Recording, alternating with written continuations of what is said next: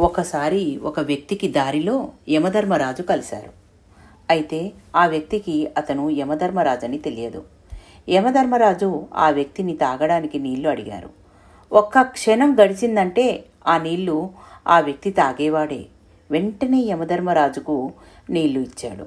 నీళ్ళు తాగిన తర్వాత యమధర్మరాజు వ్యక్తితో చెప్పాడు నేను నీ ప్రాణాలు తీయడానికి వచ్చిన యముణ్ణి.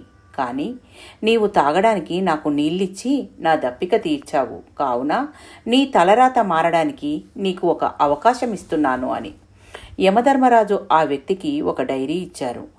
నీకు ఒక ఐదు నిమిషాలు టైం ఇస్తున్నాను. ఇందులో నీకు ఏమి కావాలో రాసుకో. అది జరుగుతుంది. కానీ గుర్తుంచుకో నీకు సమయం కేవలం ఐదు నిమిషాలు మాత్రమే.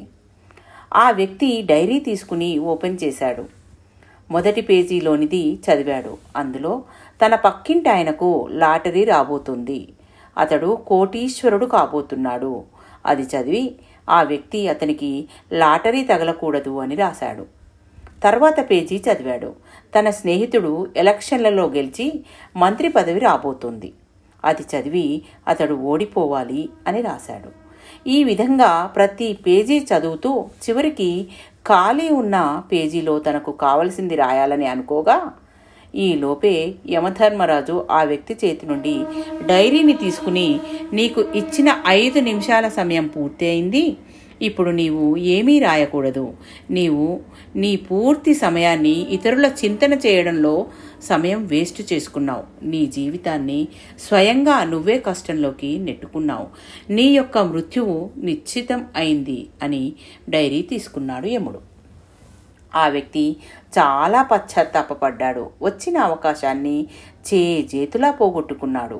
ఈ కథ యొక్క అర్థం ఏమిటంటే ఈశ్వరుడు మనందరినీ సంతోషంగా ఉంచేందుకు ఎన్నో అవకాశాలు ఇస్తాడు. కానీ మనం వ్యర్థంగా ఆలోచిస్తూ ఇతరులకు చెడు చేస్తూ మన సమయాన్నంతా వ్యర్థం చేసుకుంటున్నాము.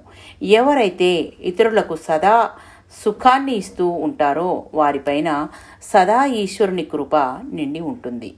ఈ సంగమ యుగంలో భగవంతుడు కలం మన చో చేతికి ఇచ్చి మీ భాగ్యరేఖ మీరే రాసుకోండి అని అవకాశం ఇస్తున్నారు. కానీ మనము పరచింతన చేస్తూ సమయం వేస్ట్ చేసుకుంటున్నాము.